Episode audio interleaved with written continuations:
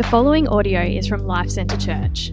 For more information, please visit lifecentrechurch.com.au. Luke chapter 2, verses 22 to 35. Story of Simeon.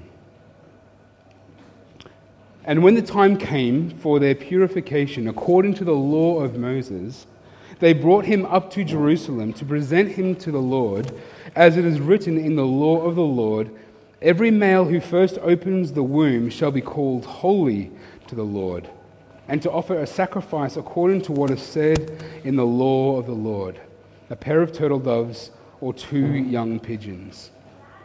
Now there was a man in Jerusalem whose name was Simeon, and this man was righteous and devout, waiting for the consolation of Israel, and the Holy Spirit was upon him. And it had been revealed to him by the Holy Spirit that he would not see death before he had seen the Lord's Christ. And he came in the Spirit into the temple. And when the parents brought in the child Jesus to do for him according to the custom of the law, he took him up in his arms and blessed God and said, Lord, now you are letting your servant depart in peace according to your word. For my eyes have seen your salvation that you have prepared in the presence of all peoples a light for revelation to the Gentiles, and for glory to your people Israel. And his father and his mother marveled at what was said about him. And Simeon blessed them and said to Mary, his mother, Behold, this child is appointed for the fall and rising of many in Israel, and for a sign that is opposed. And a sword will pierce through your own soul also, so that the thoughts and thoughts from many hearts may be revealed. Let's pray. Father, we thank you for your word. We thank you for uh, your good word that comes to us uh, here this afternoon, Lord, that uh, we can read this and know you more and understand more about you, Father. And so, God, I ask as we spend this time in your word that you would teach us and mold us and make us more and more like you, Father. Amen. Have you ever uh, put together a bucket list? So yeah, you have. Okay, good. Thanks, Sharon. Thank you for the feedback. Like if you if you've ever put together, if you're not sure what a bucket list is, a bucket list is a list of things that you would like to do before you die. Now, there's nothing. Am I doing something wrong with that? It's all good. There's nothing wrong with having a bucket list. I've got a few things on my own personal bucket list. Uh, one of the things that is on my bucket list is uh, driving a road train from Brisbane to Broome. Now, I don't. I, there's it doesn't have to be a road train, it can be any kind of vehicle. I would love to just do the drive, a big drive, a big truck one day from Brisbane to Broome. And Broome is on the other side of Australia, on the western coast of Australia, kind of the northwestern coast. And that's one thing that I would like to do before I die. Now, I don't know if I'm going to have that opportunity. Uh, like, if you have a road train and you need it to be driven to Broome, I'm your guy. I'd love to do that for you. Even just a vehicle, maybe not a motorbike, but anything, I would love to drive that for you from Brisbane to Broome if, that, if I had that opportunity. Uh, another thing that's on my bucket list would, is, and this is a little bit silly, uh, but swimming from Bulcock Beach to Bribie Island. Now, that's, that's just a short passage. It's, it's not huge, but it looks kind of dangerous. And I, but I don't know if it is, but I want to do it. I don't want to do it at high tide when it looks a little bit, I'm not when it's like low tide and you can kind of almost walk across it. I want it to be like an achievement. But I've told, been told by people who are like lifesavers, like, yeah, you really shouldn't do that. And so, you know, there's safety in numbers. So if you're keen and you want to come with me and swim from Bulcock Beach to Bribie, let me know. Maybe Sunday afternoon we can go down to the beach and do that.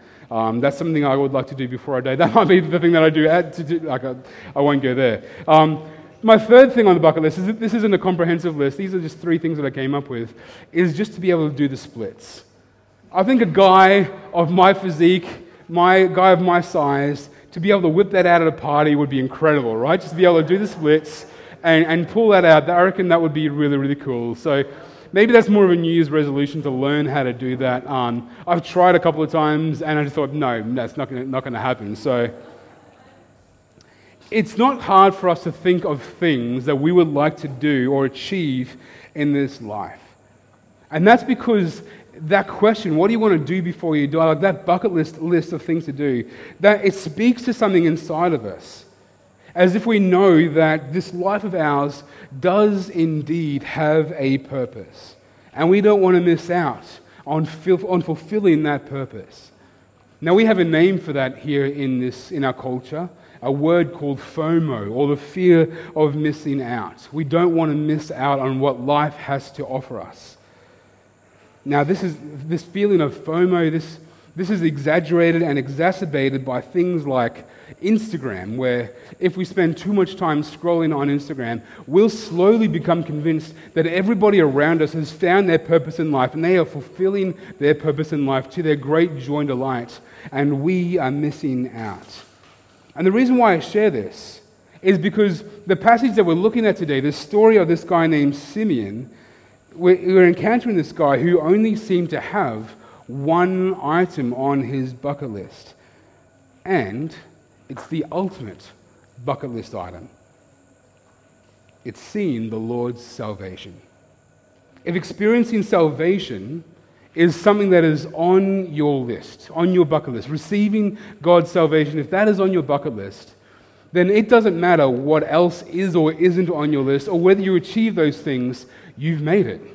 You've won the day. Jesus is what makes, Jesus is who makes life worth living. And the main point of today is that God loves you. Kids, if you're filling out the, the, worksheets, this is one of the questions. What's the main point of today? The main point of today is this God loves you, and He wants this life of yours to count. And He has given you the very thing that you need to make your life count, and that is Himself.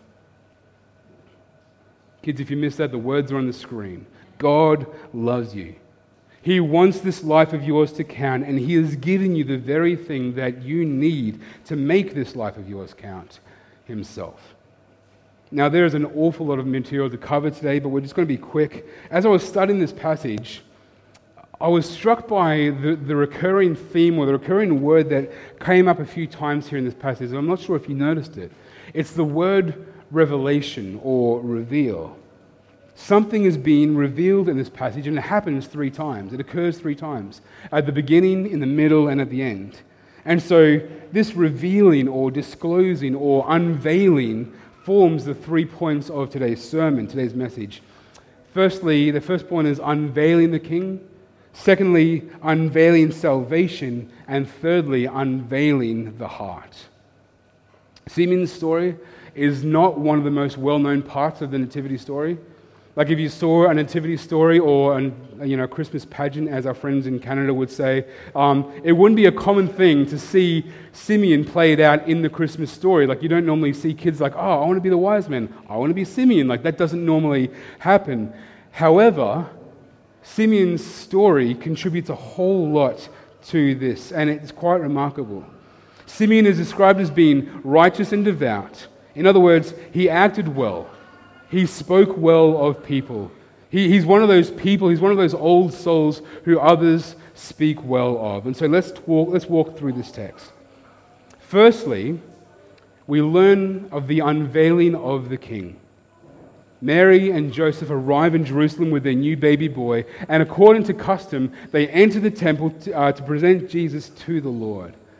Now, now, that there is not an insignificant detail dedicating the firstborn son to the Lord was something that God commanded his people to do in Exodus 13 immediately, immediately and I do mean immediately after God rescued his people, God rescued the Israelites out of slavery in Egypt. It is so closely, this idea of dedicating the firstborn son, it is so closely related to this theme of salvation that we can't help but expect that this whole scene here is going to be framed by this idea of salvation. Now, we're told that Simeon was waiting for something that was called the consolation of Israel. And it had been revealed to him by God that, the world, that, he would, that he would see the Lord's Christ before he died. Now, both of those things deserve our attention. The consolation of Israel referred to the fact that God was making things right in the world again. If you were to read the history of God's people in the Old Testament, you'll discover that about five or six hundred years earlier, things went pear shaped for God's people. They, they went belly up for God's people. But God promised, through his, God promised his people through the prophet Isaiah that he was going to make things right again. in a forever kind of way. And this fix that God was, was, was working would bring comfort. God was going to bring consolation to the people of Israel. And if you go and you read Isaiah chapter 66, which is the last chapter of Isaiah, comfort and consolation are a big theme of God's promise to his people. Consolation, comfort. Simeon was waiting for this comfort, waiting for the consolation of Israel. And then as you read the Old Testament, you'll get the hint that this fix that God was planning was actually that he was going to send a king. And this king was going to rule like King David, but only better. And so the word to look out for is the word Christ. It's a reference to the king that God would send. And so in this passage, we have these, these big mega themes of God's word coming together salvation, consolation, and the king. They're, they're, they're synonymous terms for the exact same moment. So we're told that the Holy Spirit came upon Simeon and, and, and revealed to him that he would see this king. God's king would be unveiled before Simeon's eyes before he would face death. You see, Simeon had inside knowledge of the timing of the coming of the Messiah. He didn't know the exact moment, but he did know it had been revealed to him that he would see the Lord's salvation before he died. This is why we sing at Christmas time. We didn't sing it today, but we've been singing, Come, thou long expected Jesus, born to set thy people free. From our fears and sins, release us. Let us find our rest in thee. Israel's strength and consolation, hope of all the earth thou art, dear desire of every nation, joy of every longing heart. That's what this, this hymn is talking about. That's what the carol is talking about the consolation of Israel coming with King Jesus. So, firstly, the king is unveiled, and then secondly, we see uh, the unveiling of salvation. So, on this particular day, the Holy Spirit leads Simeon into the temple and he sees Mary and Joseph, and something clicks. Like, I don't know if he knew exactly what or who he was looking for, but he walks into the temple, he sees Mary and Joseph, and he knows, he knows that this is actually the Messiah that he had been waiting for. And I wonder how excited Simeon was at this moment. Like, how long had he been waiting for? And so he takes Jesus up in his arms and he erupts with these words Lord, now you are letting your servant depart in peace according to your word. For my eyes have seen your salvation that you have prepared in the presence of all peoples, a light for revelation to the Gentiles and for glory to your people Israel. Now, Simeon's words reveal a great deal to us. He declares that his eyes are staring at salvation. Salvation is what the Israelites experienced when they were rescued from slavery in Egypt hundreds, thousands of years earlier. Salvation is what you and I experience when we put our faith in Jesus Christ. Salvation is something that becomes forever true of us, and it determines how we live after we put our trust in Jesus. It means being saved from God's wrath upon the thing that is in each of our hearts and that separates us from God, which is our sin. See, if you're here and you're not a Christian, you might be surprised to hear that Christians believe that, this, that sin is the biggest problem in our lives.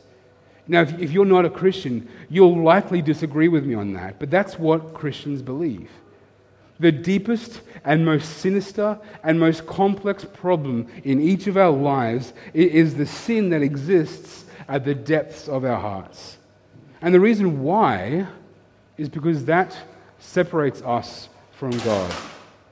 There's no amount of good deeds that you can perform. There's no amount of money that you can earn. There's no amount of people that you can impress. There's no amount of success that you can achieve. There's no amount of church services that you can attend to fix your broken relationship with God. Salvation is something that God alone can do. And here, Simeon is looking at salvation personified. Jesus is salvation personified. He is the only way that our sins can be removed from us. And this salvation is something that God has prepared for all people a light for revelation to the Gentiles. That's that second time the word revelation is used. The king has been unveiled to Simeon, and through his words, the light of salvation is for all of mankind has been revealed. Not just the Jews who, knew, who alone knew God at this stage, but for all of mankind. So Simeon sees God's rescue plan, which he designed and orchestrated for all people, personified in this little baby. And now Simeon can depart in peace. His bucket list is complete. Did you know that for all of the wonderful experiences that we might have or hope to have, or the foods that we would like to eat, or the places that we would like to visit, or the people that we would like to meet, there is only one thing that has any kind of real significance for the eternity of our lives. Only one thing will allow us to depart this world in peace, and that is to behold the salvation that comes from God alone. My hope is that this Christmas, beholding salvation that comes from God alone, would be at the top of each of our bucket list. Whatever you have hoped for in this life, may salvation, may, may God's salvation for mankind be the thing at the top of the list. So salvation is unveiled, and now we find the unveiling of the heart.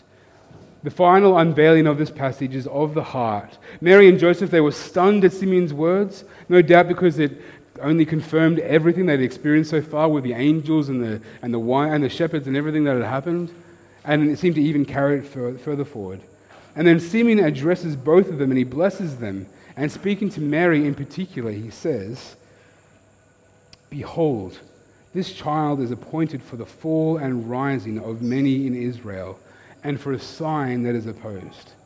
And a sword will pierce through your own soul also so that thoughts from many hearts may be revealed. This prophetic word from Simeon is stunning, and it takes direct aim at our hearts. Jesus Christ will cause some people to rise and some to fall. Some people will hear the good news of Jesus Christ, and their hearts will become hard. Jesus speaks of these people himself in John 3:19. This is why we read that passage earlier. The light has come into the world and people loved the darkness rather than the light because their works were evil. Their hearts will be revealed to be filled with sin and they will persevere in their attempts to be their own savior. Then there are others who will hear the good news of Jesus Christ and their hearts will melt Jesus also speaks of these people in that same passage in John. He says, Whoever believes in him is not condemned. Whoever does what is true comes to the light. Their hearts will be revealed to be with sin, filled with sin, and they will cast themselves on God's infinite kindness and mercy. Every one of us has the problem of sin inside of our hearts, but there is and only ever will be two types of people on earth those who trust in God and those who don't. Those who don't trust in God will inevitably try to save themselves by their good works or by their status or by their achievements or by their kids or by their income or by their religiosity or by whatever it is.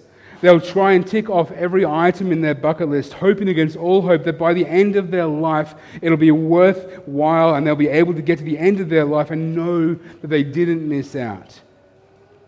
And that, and that kind of thinking, that will introduce into their lives the greatest and most crushing weight they will ever experience, and that will suffocate them.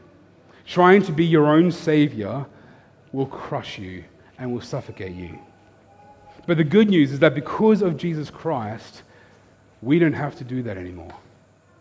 We don't have to try and be our own Savior. We don't have to try and, and, and fill, uh, finish off that bucket list. We don't have to try and do that stuff just to be able to make our lives worthwhile. The only thing that can make our lives worthwhile is trusting in Jesus to deal with our sin.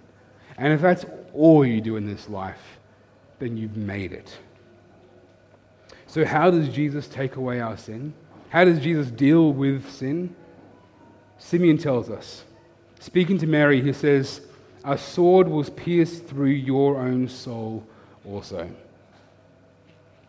In the previous chapter, which we studied last week, Mary's elderly cousin Elizabeth said to Mary, uh, You are blessed amongst all women because of this. But here we're learning that Mary is going to have to endure something that no other mother on earth ever would. She would watch her son take on the sins of the world. Mary's soul was going to be pierced. She was going to have to watch her precious boy die a slow and excruciating death that he did not deserve to save mankind from their sins. He would selflessly give his own life as a substitute in our place. In love, he died for us. A sword will pierce her heart and at the same time would bring consolation for all of mankind. What can wash away my sin? Nothing but the blood of Jesus. What can make me whole again? Nothing but the blood of Jesus. So at Christmas this year, may you and I be consoled and comforted by the wonderful revelation of Jesus Christ. He has been given to you and I for us to trust in Him to save us from our sins.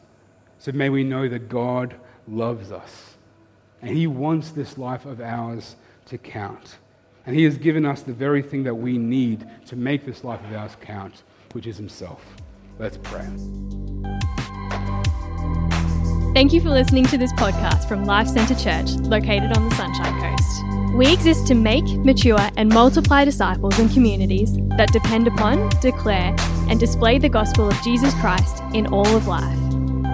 If you would like more information about us, please visit lifecentrechurch.com.au.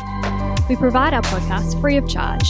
Please feel free to download the content and share it with others, but please do not edit or alter the content in any way without the written permission from the leadership of LCC.